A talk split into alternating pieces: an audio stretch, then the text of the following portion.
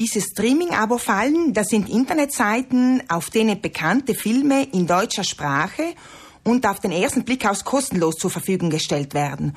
Und dann besteht dort eine fünftägige Gratis-Testphase und nachdem diese abgelaufen ist, bekommt der Nutzer eine Rechnung und er wird sich dann erst in diesem Moment klar, dass er sich da ein teures Jahresabonnement aufgehalst hat. Kann man sie unterscheiden von diesen seriösen Anbietern, diese Abzocker-Abo-Fallen? Ja, da kann man sie recht klar unterscheiden, denn bei den seriösen Streaming-Anbietern wie zum Beispiel Netflix, da ist mir von vornherein sofort klar, ich muss dafür zahlen, ich weiß, wie viel ich zahlen muss und ich weiß auch, wie lange das Abo läuft und wie ich es kündigen kann. Mhm, also Transparenz ist der größte Unterschied. Genau. Und bei diesen Abo-Fallen ist es so, dass ich normalerweise über eine Suchmaschine dorthin gelange und dann auf dieser Anmeldemaske finde ich nirgends die Information, dass die Anmeldung kostenpflichtig ist. Das müsste auf dem Anmeldebutton stehen, steht dort aber nicht.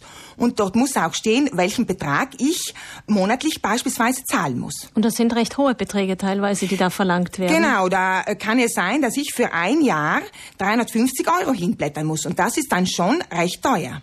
Also ich gebe meine Daten ein zum Beispiel auf so einer Anbieterseite und nach fünf Tagen bekomme ich dann plötzlich eine Rechnung. Und wie geht's dann weiter? Dann ist es so, dass ich, wenn ich nicht zahle, eine schriftliche Mahnung bekomme oder ich werde auch angerufen, wenn ich die Handynummer angegeben habe oder es kann sein, dass ich sowohl eine schriftliche Mahnung bekomme als auch angerufen werde. Wenn ich dann immer noch nicht zahle, dann bekomme ich es mit einem Inkassunternehmen zu tun.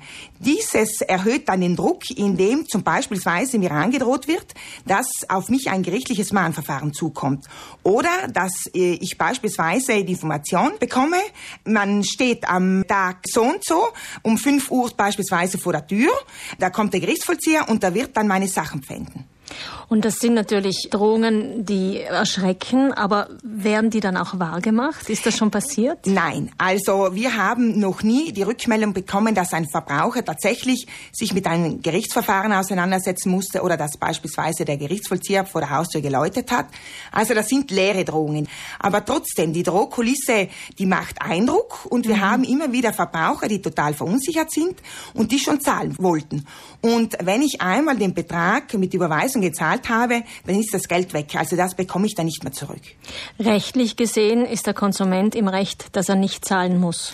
Genau, weil ich einfach bei der Anmeldung nicht die Informationen zu den Kosten, zur Kostenpflichtigkeit bekomme, die ich bekommen müsste vor Abschluss des Abonnements. Jetzt stellen Sie als Verbraucherzentrum einen Brief zum Herunterladen zur Verfügung, den man an diese Firmen schicken kann. Hilft das?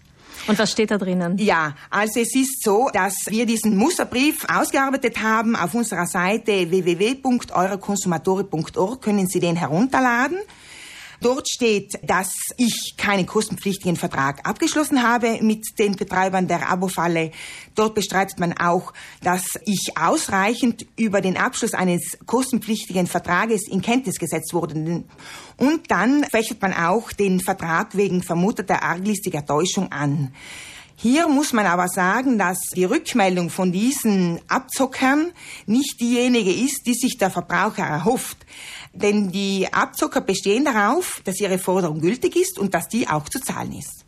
Was kann man dann nach diesem Verschicken des Briefes noch tun, wenn dann weitere Drohanrufe und Drohmails kommen? Das ist ja ein furchtbar anstrengend und lästig einfach. Genau, also hier ist zu sagen, dass man nach diesem Schreiben gar nichts mehr unternehmen muss.